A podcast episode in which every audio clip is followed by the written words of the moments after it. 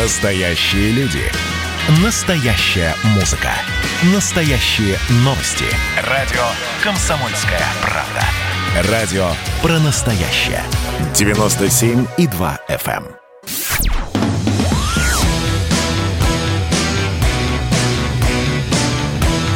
«Война и мир». Программа, которая останавливает войны и добивается мира во всем мире. Всем добрый-добрый прохладный вечер, по крайней мере, в Москве. Надеюсь, что вы все порадовались грозе, которая прошла, потому что, ну, как-то Третий Рим даже выдохнул и стал более прекрасен для жизни. По крайней мере, я последние два дня невыносимо счастлива от того, что эта гроза прошлась по столице и смыла эту жуткую-жуткую жару. Но, тем не менее, несмотря на эту хорошую новость, я повторяю и говорю только пока про Москву, а все-таки война и мир подразумевает международные дела, а они, как водится, у нас... Ну, тяжкие, тяжкие, ничего не поделаешь. Ну и что, продолжаем, что называется, марафон по ковиду, и не можем его не продолжить, потому что ковид шагает по планете, и тут еще вот, пожалуйста, в Великобритании выявили случаи заражения лямбда-штаммом коронавируса. Уже лямбда появилась. До этого мы говорили про дельту, которая пришла из Индии, про дельту плюс, которая в самой Индии лютует и беснуется. Я напомню, по версии врачей, а вот индийский штамм коронавируса быстрее передается от человека к человеку и поражает молодых. В основном молодых. Да, мы уже много раз дискутировали и на той неделе в программе «Война и мир» по поводу истории с вакцинацией в России. Мы об этом говорили и с Дмитрием Пучковым, и с Анатолием Кузичевым. Но, повторюсь, мы воспроизводили общественный диалог, поскольку эта тема продолжает будоражить российские умы. И я настаиваю на том, что сейчас ведется борьба как раз за сомневающиеся умы. Не про тех, кто верит в какую-то лютую чипизацию и прочую вот эту хрень, а про тех, кто действительно имеет много вопросов к тому, что происходит. Я Я считаю, что это нужно а, просвещать и развивать. Итак, Дмитрий Юрьевич Пучков прорвался к нам сквозь паутину и сеть. Дмитрий Юрьевич. Я, да. Добрый да. день. До... Какой добрый день, Дмитрий Юрьевич? Доброе утро. Добрый вечер уже. Да. Слушайте, ну давайте я уже задала тему, поэтому предлагаю нам с вами вернуться к нашему любимому диалогу по поводу а, коронавируса. Ага. Итак, смотрите, тут интересная история, нравится это кому-то или не нравится, но помимо того, что коронавирус сам по себе опасен и вызывает много проблем со здоровьем, все-таки он влияет активно на политику, на международную политику, и вообще а, эта тема весьма политизирована даже на примере нашей вакцины «Спутник V». Вот, в частности, новость. Премьер Италии допустил, что «Спутник V» не получит одобрения в Европе. Между тем, в Германии пока отказались считать а, людей, которые привились спутником V, что они прошли вакцинацию. Дмитрий Юрьевич, с чем вы это связываете? Почему такие решения? Почему Но сейчас? Это же политика. Это же политика. И я это неправильно говорить, я же говорил, но Почему? изначально было понятно, что они не дадут пользоваться тем, чем хотим пользоваться мы, что при пересечении границы введут сертификацию, что с вот этой вакциной можно ездить, а вот с этой нельзя. С нашей, естественно, будет ездить нельзя, никто не будет разбираться. Хорошая она, плохая, всем плевать. Так вот. Издание «Ланцет» же давало, помните, как раз большую статью несколько месяцев назад, что «Спутник Ви» ага. прекрасная вакцина, это хорошее научное издание, которое уважаемое в Европе, и тогда в Европе изменились настроения. Германия была одной из первых, кто говорил, да, «Спутник Ви» это хорошо. Что же происходит сейчас? Почему вдруг такие новости? Решения принимают не врачи из журнала «Ланцет» и не редакция тамошняя, а нормальные политики. Они считают, нас там быть не должно, нас там, соответственно, и не будет. То есть передел рынка по законам капитализма, вы полагаете? Pfizer и прочие это ребята очень... зашли и лютуют? Не, это, это невидимая рука рынка, да. Невидимая рука рынка не допустит присутствия российских вакцин нигде. Как вот. Как вы думаете, а это вызовет общественный резонанс в Европе? Ведь, в конце концов, люди хорошо информированы о происходящем. СМИ, они вовсе не для того, чтобы рассказывать кому-то непонятную правду, они для того, чтобы владелец СМИ зарабатывал деньги. Угу. Поэтому, что им надо, то они и будут говорить. Как-то так. Я посмотрела комментарии к некоторым публикациям, которые сейчас а, ведутся и в Британии, и в Германии. Немецкими владею, но Google Translator мне был в помощь. Вы знаете, я с удивлением обнаружила, да, там многие есть комментарии, что нам вот эта вот э, русская вакцина не нужна, это какая-то опасная штука, да, там даже шутки были про новичок, это в британском сегменте комментариев. Но я была удивлена, что многие люди разумно писали, что, слушайте, если уже было научное исследование, признанное в том числе Ланцетом, почему не запустить вакцину на рынок, пусть люди сами решают, чем они хотят прививаться. Pfizer, Спутником V, китайской вакциной или AstraZeneca. И у многих людей этот вопрос возникает. Я посмотрела британский и немецкий сегмент. То есть люди задают вопросы все больше и больше в Европе. Ну, это типичный момент. Могут задавать какие, какие угодно вопросы, выражать какое угодно недовольство, а решение будет принято политиками такое, какое надо политикам. А все, это, это мы можем использовать, так сказать, для своей, это, если вы там не жалеете своих граждан, не даете им прививаться проверенной, хорошей вакциной. Ну, так, на мой взгляд, вся эта вакцинная война успешно слита. Вот американцы там уже семьдесят процентов своего населения вакцинировали, а мы восемнадцать процентов.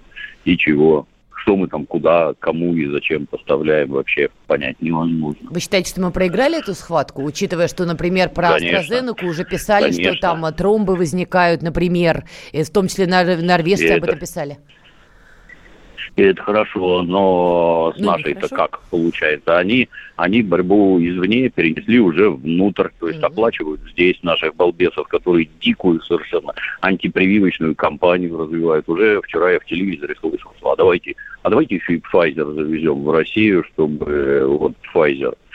У нас, если кто хочет уколоться Pfizer, пожалуйста, давайте создадим такую возможность. Это зачем, хотелось бы узнать. Ну, как, это рынок, всем показать, варианты? Что нашего... Ну, конечно, рынок, да. Они нас к себе не пускают, а мы их пустим. Вот это, видимо, правильно. Ну, глупость же какая-то. Как вы считаете? Нет. А то, что, то, что граждане пожужжат...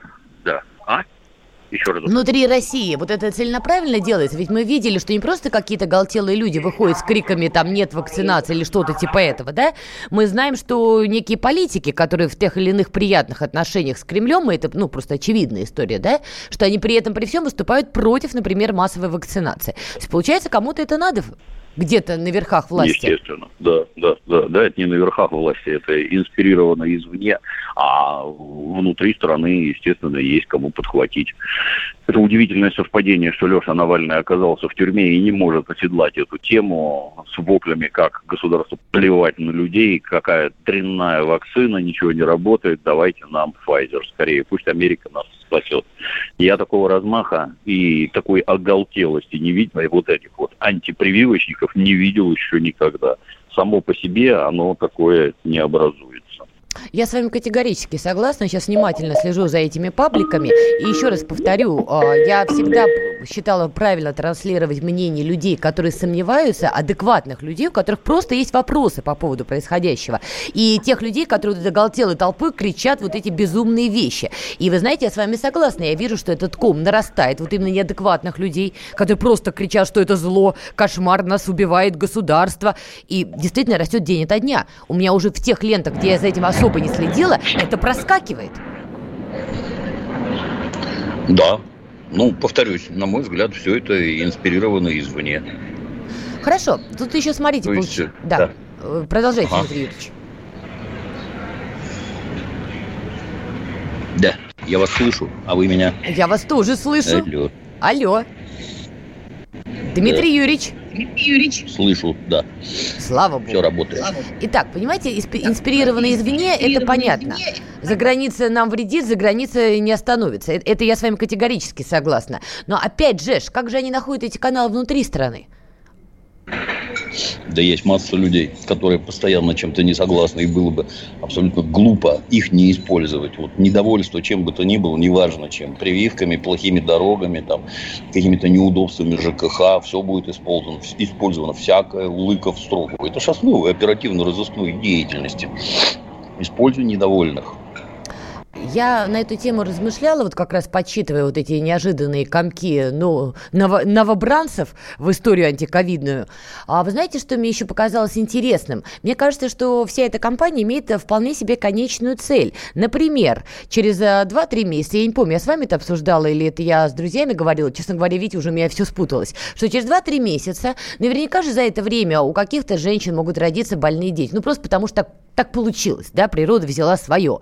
Или какие-то женщины, к сожалению, стали бесплодны. Такое тоже, к сожалению, происходит в мире каждый божий день. И до ковида происходило, и, к сожалению, будет происходить после ковида. А, возможно ли, что вот этих людей, как раз разыгрывая эту историю гнева, возьмут в оборот и начнут навязывать идею, что у них эти несчастья случились именно из-за вакцинации? Может это стать кульминацией этой информационной кампании? Естественно, да. Вы обратите внимание, что они же пишут, вот эти антипрививочники, о чем? А у меня, у кума, прививку беременная жена сделала и умерла вместе с ребенком. Вам никаких этих там протоколов вскрытия ничего не покажут. Нет, вам вот на эмоции давят. Ну, хорошо, вот, ладно, даже если умерла. А сколько не умерла, хотелось бы узнать. Мы вот, по-моему, в прошлый раз обсуждали про людей, которые, у которых есть медицинские противопоказания к э, прививкам, что эти люди могут помереть, например, от прививки. Да, да. Ну, так. Вопрос. А вот если двое умерло, а тридцать осталось жить, то как государство должно действовать? А если двое умерло, а девяносто восемь осталось жить, как государство как должно действовать? Вы для начала ходите и узнавайте, как ваш организм функционирует, что вам можно, что вам нельзя, чтобы не было вот этих рассказов «а я хочу, а я не хочу». Не знаю, там, на мой взгляд, сам подход неверный. То есть это категорически неправильно. Госслужащий, прививайся. Нет, до свидания. В рестораны не пускать, в аэропорты не пускать, на вокзалы не пускать, никуда не пускать непривитых. Дело добровольное. Не хочешь — не прививайся. Но пускать тебя никуда не будут. Параллельно с этим давайте там разыгрывайте, я не знаю, какие-то машины, квартиры, телефоны, что хотите, разыгрывайте. Здесь вам пряники, тут вам кнуты. Мы здесь продолжим эту тему, да, после короткой рекламной паузы, Дмитрий Юрьевич. Но мы скоро вернемся. Горбачев уже давно не у власти, но все эти годы идет суд над ним. Судят жестоко, приговоры выносят размашистые, безапелляционные. Нередко расстрелять. И некоторые готовы лично этот приговор привести в исполнение. Здесь нет равнодушных. Судить Горбачева легко, понять его трудно. Так кто же он, Михаил Сергеевич, созидатель или разрушитель? Слушайте аудиосериал «Однажды в Советском Союзе». Невероятная история Горбачева. С понедельника по среду в десять часов вечера по московскому времени.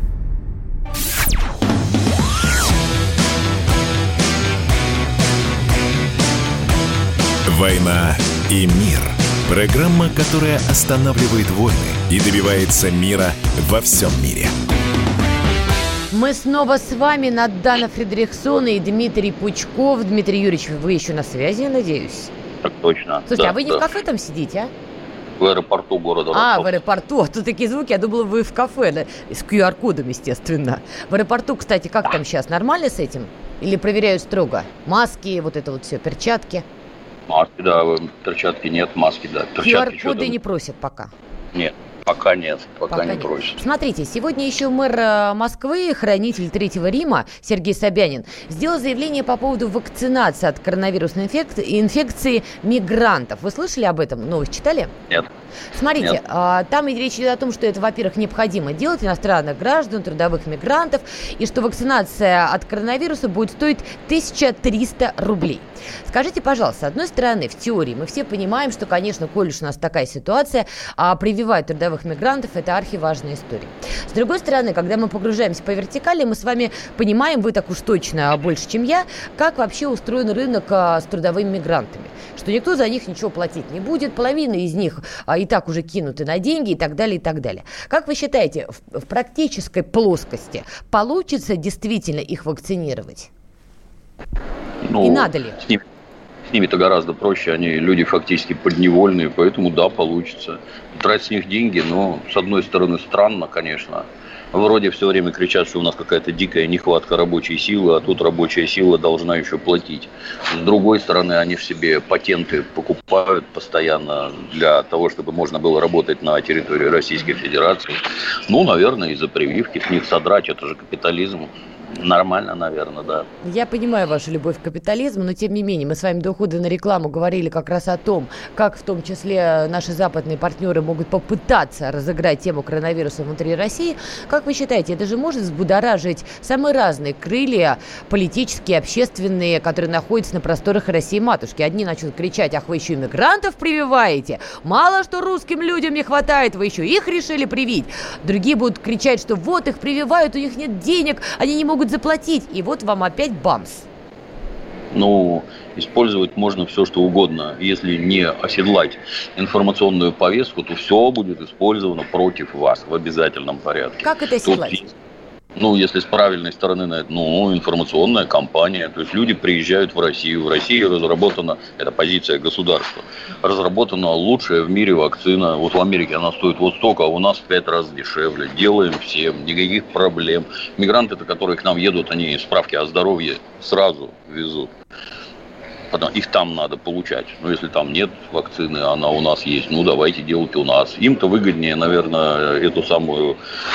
вакцинацию проходить у себя дома, потому что двадцать один день или сколько там, три недели получается, да, ждать. Это ж не совсем правильно, им работать надо.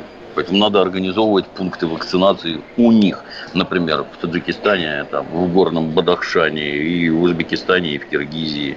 Это неправильно делать их на территории Российской Федерации. Только напрасно время тратить непонятно зачем. Так они уже на территории России, что ж поделать? Не отправлять же их обратно, чтобы вакцинировать.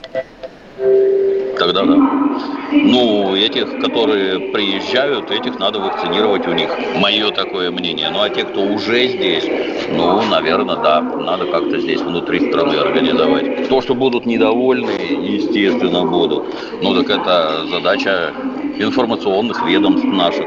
Рассказывать, что мы лучше всех на свете, наша вакцина самая хорошая, добро пожаловать, за три копейки вас вакцинируют. Нет, справедливости ради, наши э, СМИ, медиа активно работают в этом направлении, максимально стараются информировать про успехи вакцины «Спутник V», которая шагает уже действительно по многим странам, не считая тех стран, которые особенно подвержены политизации, да, и я на многих каналах видела, где подробно дают комментарии медиков, которые рассказывают, что это необходимо, в том числе запущена социальная реклама, где лидеры мнений выступают и говорят, что вот я привился, не подвергайте свою жизнь риску, тоже сделайте прививку. Вы считаете, что этих мер достаточно?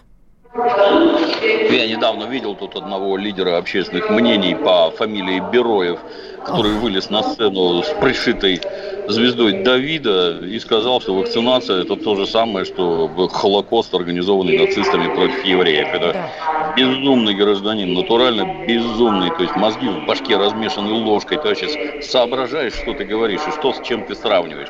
Ну, я надеюсь, еврейская диаспора у нас крайне сильна. Я надеюсь, ему мозги-то там вправят как следует. Вот такие вот у нас могут вылезать. А что-то, чтобы дельное было, я как-то, к сожалению, не вижу. Самое интересное, я внимательно следила за скандалом с актером Бероевым, который действительно сделал эту полную чушь. И в четверг мы как раз с Анатолием Кузичевым на эту тему говорили.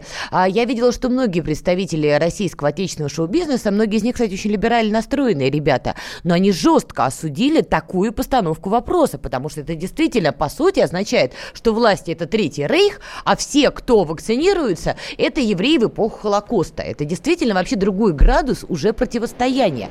Неадекватный и сумасшедший. И то, что это делает человек, у которого действительно большая своя аудитория, он актер, у него много подписчиков, это вызывает серьезные-серьезные опасения. Другое дело, что после этого э, на одном из интернет-магазинов, э, не буду называть название, уже появилась футболка с э, желтой звездой, где написано что-то из серии «Нет вакцине» или что-то вот такое. То есть это стало уже коммерческим проектом.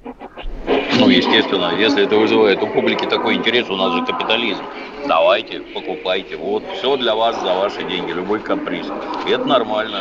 Другое дело, что подобных персонажей, например, к государственным СМИ на пушечный выстрел никто допускать не должен. Если это идет в эфир, как у американцев, а давайте задержка там трехсекундная будет, семисекундная. Как только ты рот откроешь, так мы сразу тебя выключим и включим Лебединое озеро.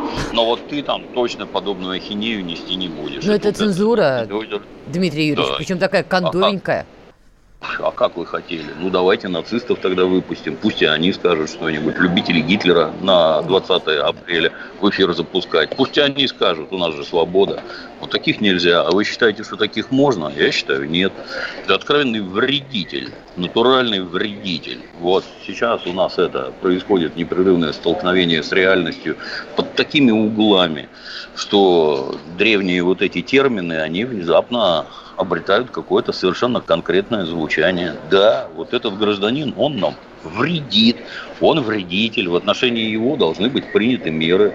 Вот он, наверное, вот после таких выходок, он больше не должен участвовать в каких-то там театральных постановках, фильмах, где есть финансирование со стороны государства. Вот не должен, и все. Иди развлекайся, у нас это свобода.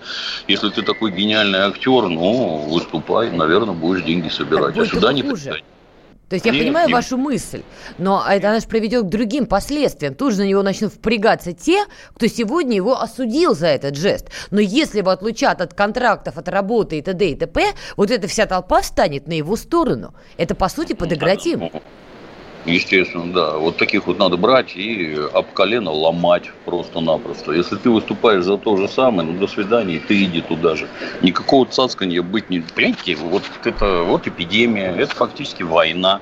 Вирус, он наш враг. Мы, так сказать, объединенным фронтом сражаемся против вируса. А ты, дорогой, перешел на сторону врага.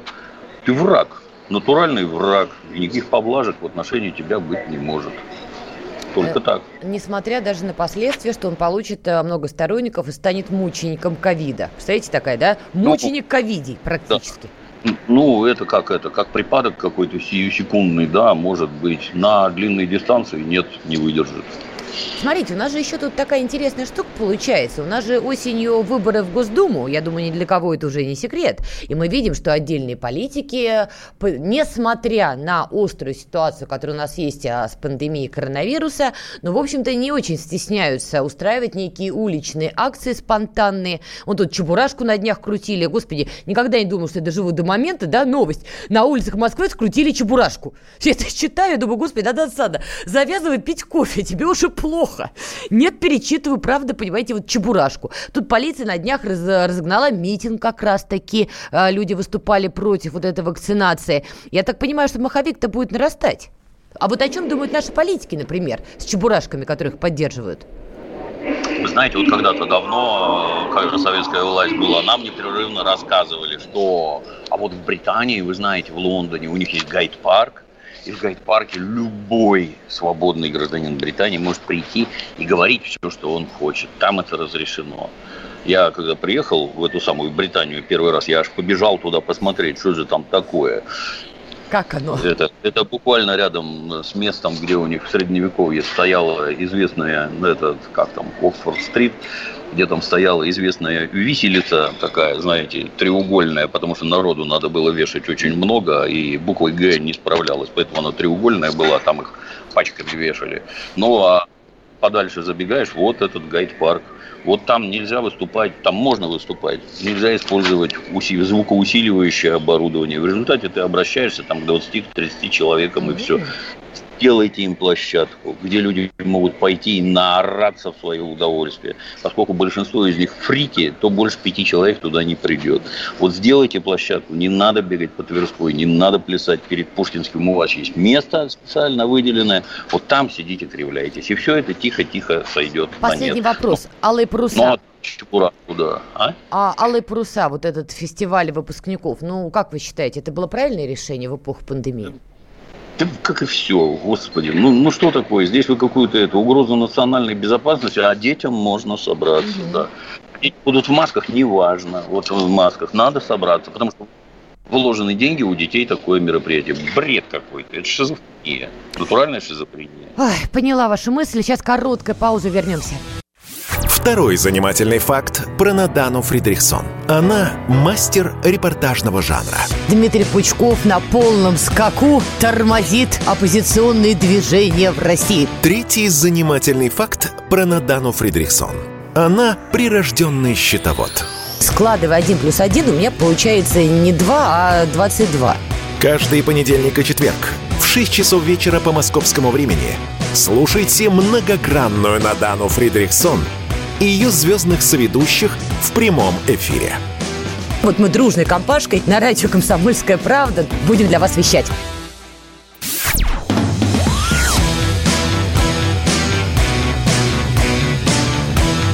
«Война и мир». Программа, которая останавливает войны и добивается мира во всем мире. И мы снова с вами, Дмитрий Юрьевич. Я тут это самое, в запале ковида забыла задать самый главный вопрос. Вы вот в аэропорту, а вы не на турецкие берега ли собрались? Нет, я ездил в город Ростов.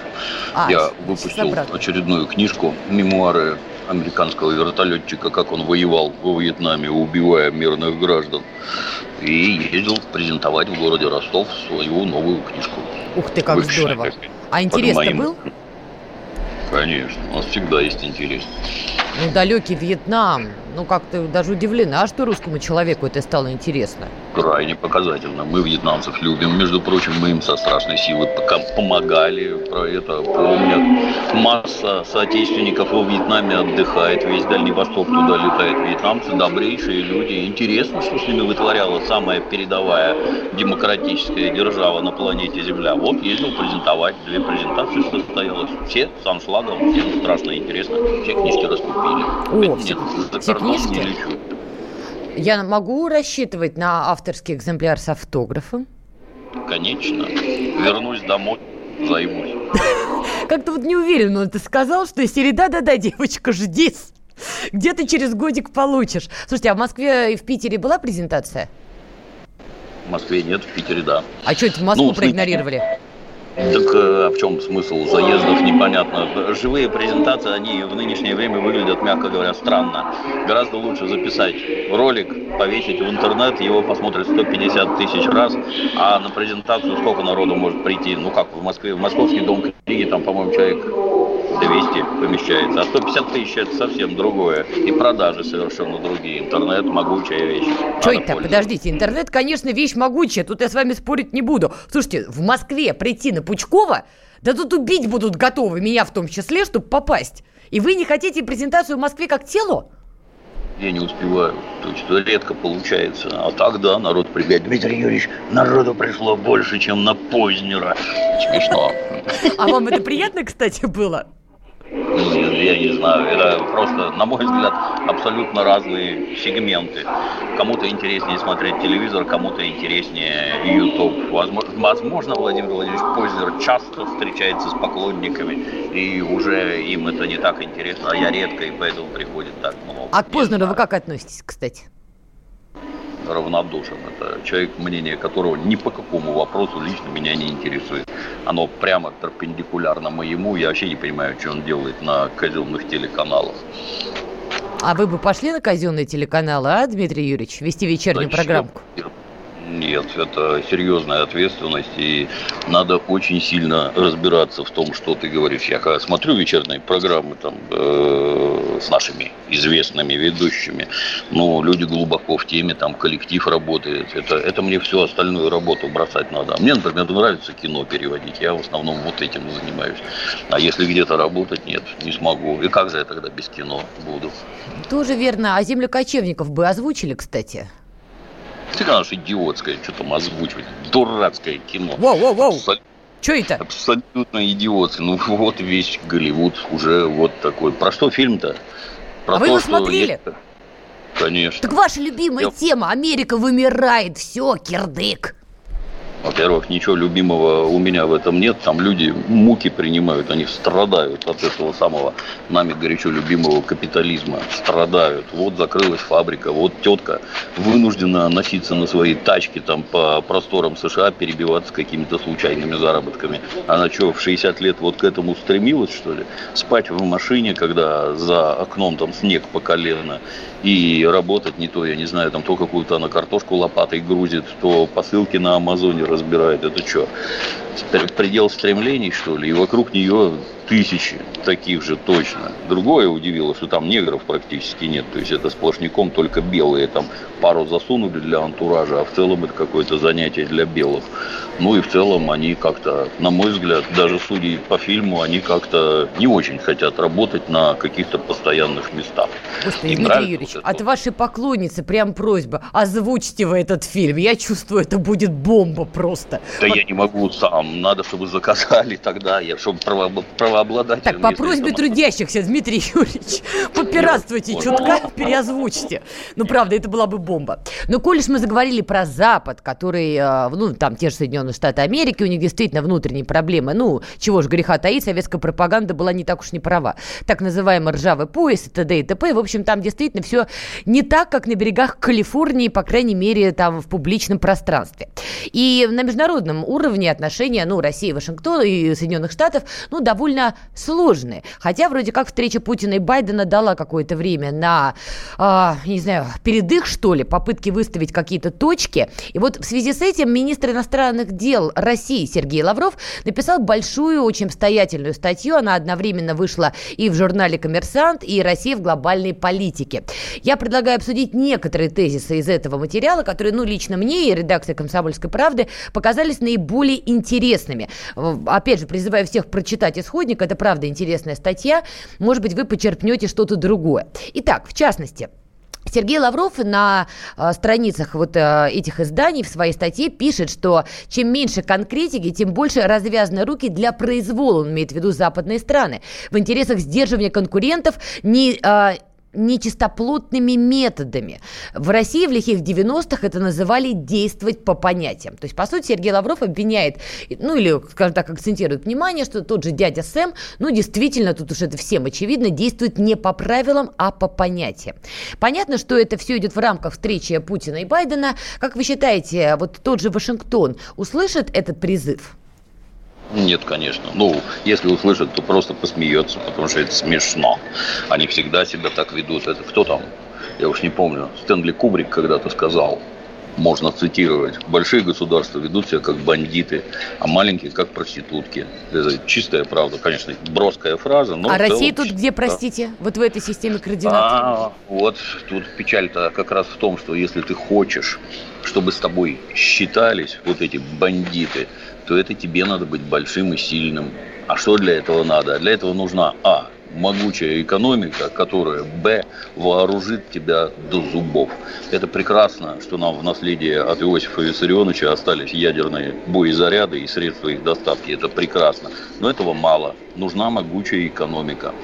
Вот во всем, во всех аспектах грозить ядерным оружием невозможно. Нужны, например, корабли, которые бороздят моря и океаны. У нас все в порядке и... с кораблями. Чего уж, вы пока вообще неплохо.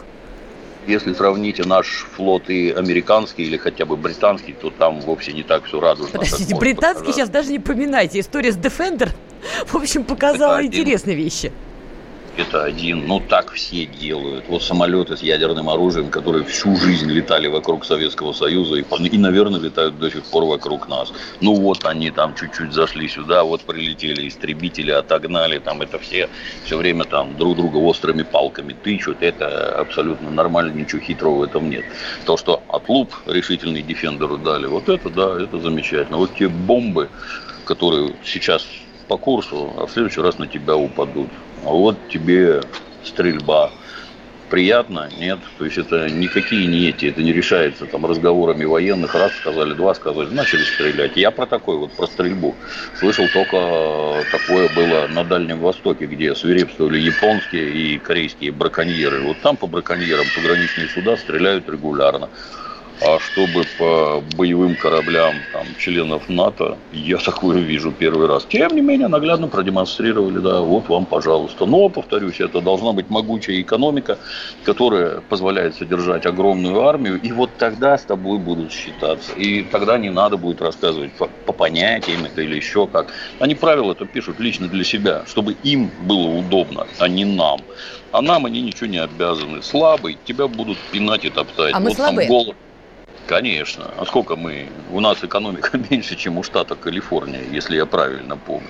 Штат Калифорния – это пятая экономика в мире, совсем недавно была. А мы где? Мы в десятку, может, входим. Это приятно, что мы развиваемся, это приятно, что у нас все больше и лучше, но нет, мы размеров США не достигаем. Ну, справедливости ради, Соединенные Штаты Америки не переживали относительно недавно, для истории тридцать лет, это вообще одна строечка в учебнике будущего, да, не переживали распад собственной страны, поэтому в В принципе, тут такое сравнение, я понимаю, откуда оно ведется и откуда берется, но оно, по-моему, не совсем корректно, потому что мы тридцать лет а, пытались восстановить и начать жить по-новому, потому что развал империи, не мне вам рассказывать, процесс болезненный, долгий, и мы до сих пор находимся в периоде полураспада. Но, тем не менее, вы сами обозначили такие критерии на международной арене, как вы сказали, либо а, маленькие страны, там, проститутки с пониженной социальной ответственностью, да, крупные страны – это бандиты. Так все-таки на данном этапе Россия где? По-вашему? Посередине. Я бы это напомнил вам, чисто для справки. На Земле было две сверхдержавы. Это Советский Союз и Соединенные Штаты. Сверхдержавы. Советский Союз империей не был никогда. Развалилась страна, а не империя. Это совершенно разное. Должны ли мы вернуться обратно в такую экономическую мощь и могущество? Обязаны. Обязаны. Вот надо к этому вернуться, да. А для этого надо объединиться обратно. Всем, кто от нас откололся. Ну, не всем, конечно, мы не всех возьмем. А кого вы надо... не возьмете? Вот лично вы, если вас просят. Это надо смотреть конкретно. Ну... Кто себя заморал, например, сотрудничеством с нацистами, вот этих я бы не брал. То есть Украину не стали бы брать в новый Советский я Союз? Бы, я бы и пользовался, да. Не, ну там это Львовскую область надо отдать полякам. Развлекайтесь с этими дегенератами сами. Нам такие не нужны. Часть возьмем, а часть нет. Таких не берут в космонавты. Сейчас пауза и продолжим. Просыпайтесь, вставайте, люди православные! В эфире радио «Комсомольская правда». Я Сергей Мардан. Прогноз на двадцать первый год вас не порадовал, я надеюсь. Конвойные в белых тулупах, лающие овчарки, прожектора шарят по белой пустыне. Давайте уже вот по-нашему, по-русски вот, скажем. По-русски. Врагам и изменникам Родины нет и не будет пощады. Руки прочь от Егоды. У него нашли огромный дилдо в шкафу. А вообще он отмазывал заключенных и пил с ними коньяк. Каждое утро в восемь часов по Москве публицист Сергей Мардан заряжает адреналином на весь день. Мне кажется, это прекрасно.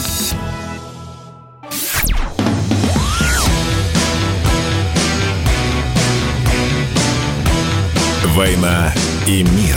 Программа, которая останавливает войны и добивается мира во всем мире.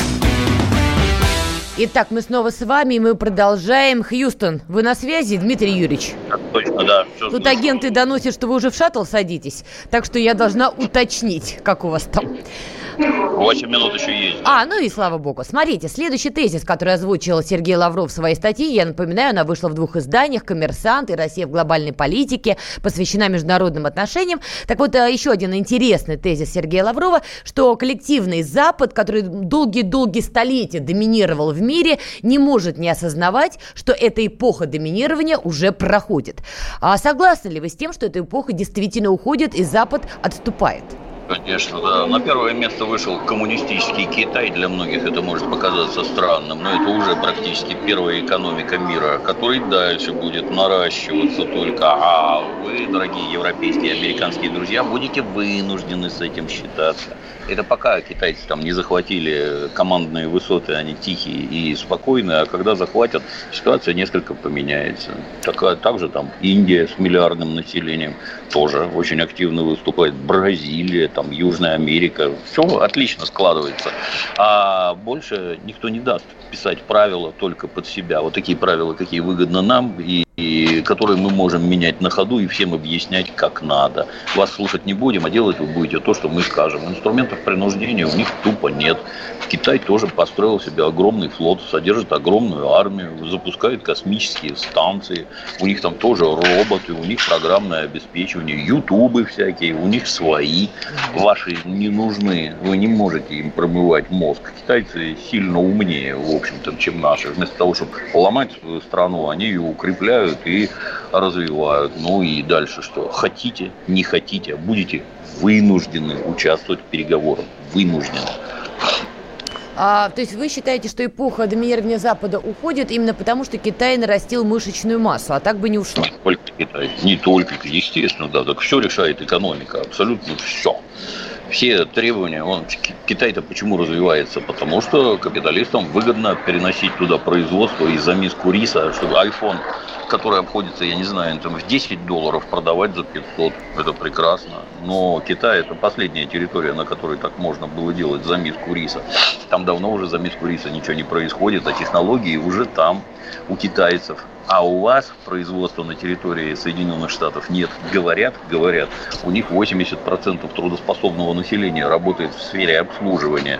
Подай, принеси, там, это, официанты и прочее. И что? Как эти люди будут страну-то защищать? Хотелось бы узнать. Никак. Невозможно. Ну, вы сами справедливо отмечали экономический уровень Соединенных Штатов, да и президент России как-то говорил, что, в общем-то, это сверхдержава, и тут э, странно было бы это отрицать. Понятно, что дядя Сэм добровольно свой э, вот эти полосатый флаг не отдаст, тем более Красному Китаю. Да я сильно не уверена, что, скажем так, остальной части мира придется по вкусу, что доминировать будет именно Китай, который культурно, исторически немногим близок. Я не уверена, что Россия-то в этом смысле а, глобальный Китай была бы выгодная и безопасная история. Как вы считаете, американо-китайская война в гибридном виде, экономическом виде, реальном виде, морском виде, она в ближайшее время состоится? Ну, я так думаю, что прикладываются все усилия для того, чтобы избежать прямых вооруженных конфликтов, которые повлекут применение ядерного оружия. Это никому не надо. Да. Ни в какой ситуации вообще. А потихоньку гадить, ну так все друг другу гадят. В этом сущность человеческой жизни. Гадить ближнему своему. Они изо всех сил стараются.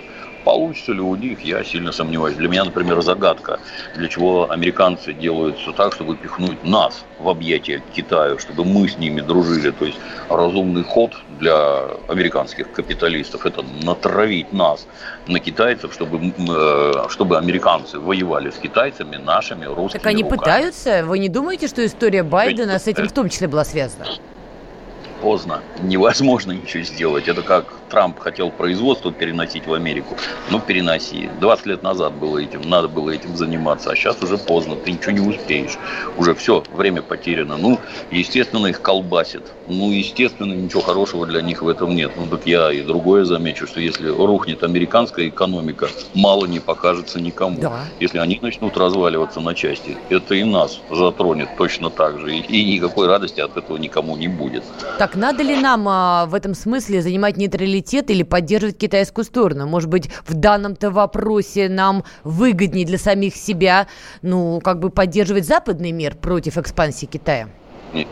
Вот этих людей, которые норовят поддерживать западный мир, их вообще от управления страной гнать поганой метлой надо. Надо не западный мир поддерживать, а самих себя. И если нам выгодно дружить с китайцами, вон у нас есть Байкало-Амурская магистраль, по, по которой возят никому не нужный уголь, топливо вчерашнего дня. Так вот, Китай потребляет такое количество нашего угля, Китай именно, что уже Байкало-Амурская магистраль не справляется. Она не может столько провести, сколько китайцы могут купить. А это ведь, между прочим, шахты, в которых работают наши шахтеры. Это, между прочим, железная дорога, это порт, перевалка, это суда, которые все это повезут. Это дает огромное количество рабочих мест. Вместо этого мы должны рассуждать о том, что Европа нам в культурном плане ближе. Я вам страшнее скажу. Китай – это коммунистическая страна, которая представляет экзистенциальную угрозу капитализму, то есть угрозу самому его существованию. Но надо с ними дружить или нет? Надо. А не являются ли они для нас угрозой все-таки, Дмитрий Юрьевич? Они специфические, им это не сильно интересно. Вот они, например, залезли в Африку. как Советский Союз тоже многим помогал. Вот китайцы залезли в Африку, у них ресурсы, как у всех, исчерпаемые, и надо волосатые щупальца везде распускать. Что в Африке сделали знаменитые европейские державы? Построили железные дороги, построили больницы, поликлиники, школы, ПТУ, университеты. Построили? Нет, они ничего там не делали, они только ресурсы высасывали. А теперь пришли китайцы.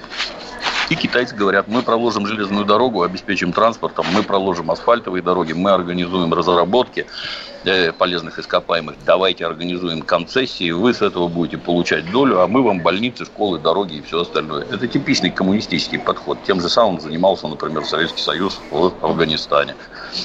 Ну... Надо ли это? Надо, конечно. А с кем будут дружить? С американцами, которые там вот спонсируют какую-то элитку местную, вот этим вот тварям, дают деньги, а они весь народ в результате обманывают. Ну, китайцы всем гораздо ближе. Они для народа все делают, а не для каких-то конкретно взятых жуликов. Ну, китайцы демократ... делают для своих интересов все-таки. Давайте из них в этом плане не делать третий, второй приход Мессии. Все-таки они делают это в своих интересах, и они заинтересованы в экономической и политической экспансии. Я повторю свой вопрос. Не считаете ли вы, что это угроза и для национальных интересов России? Все-таки есть Центральная Азия, есть наши восточные территории. И вообще такая зависимость от Китая, вы же понимаете, что это день опричника. То, что было описано в две тысячи шестом году Сорокином. Можно к нему по-разному относиться, но, в общем-то, он примерно это и описал. Нет, китайцы не занимаются экспортом агрессивного ислама.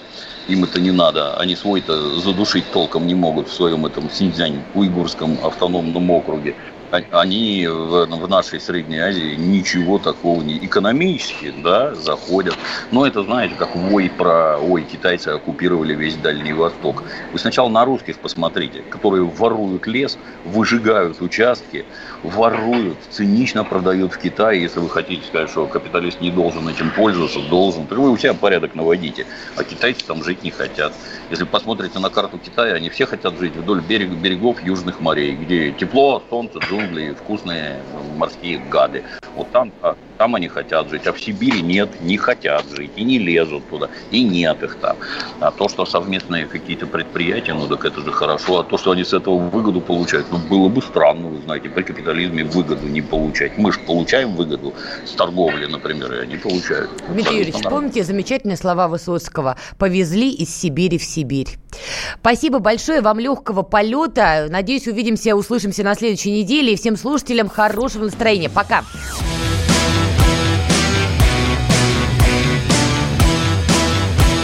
«Война и мир».